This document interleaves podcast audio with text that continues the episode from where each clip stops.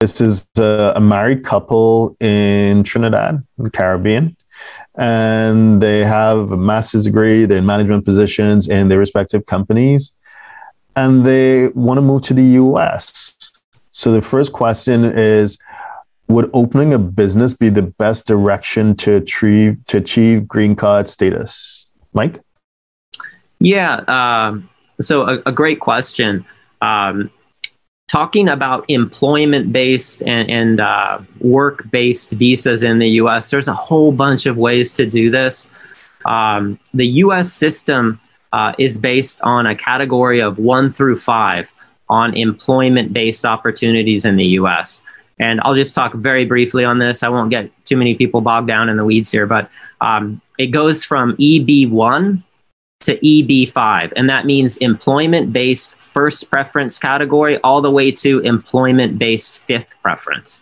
And really quickly here, uh, EB1, this is for individuals who are multinational managers and executives of the company, and they're going to be transferred to the US to work at a US facility or a US related office. Uh, it's also for outstanding researchers and professors um, and also for people of extraordinary ability.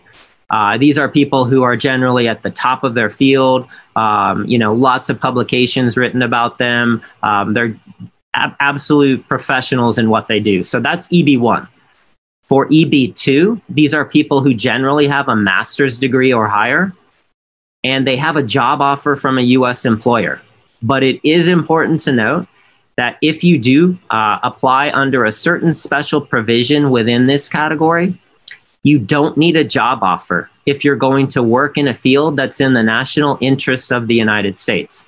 Uh, for example, you uh, you are working in the field of sanitation and you have high level experience dealing with a certain technology that can really help uh, certain areas of the United States uh, with the sanitation and and and uh, related uh, sector great. Uh, you might actually qualify for what's called a national interest exception.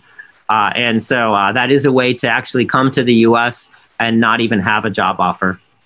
For EB3, these are people with generally a bachelor's level degree or higher, and it does require a job offer from a US employer. Uh, for EB4, a very special category. It's for religious professionals and also for translators and interpreters that have helped the US military in conflicts abroad.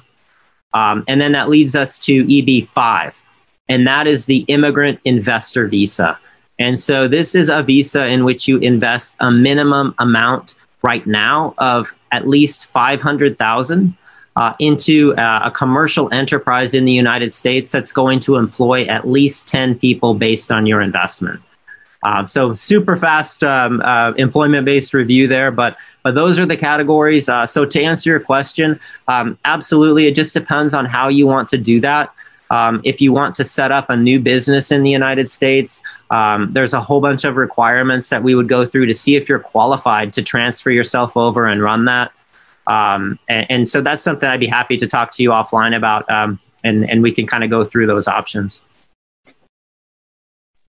Okay, wonderful. Thanks. Thank you for that.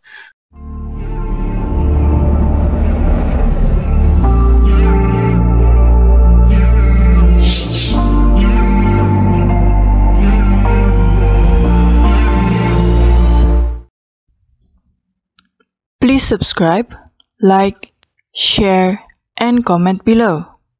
Our books and upcoming event are available at htj.tax.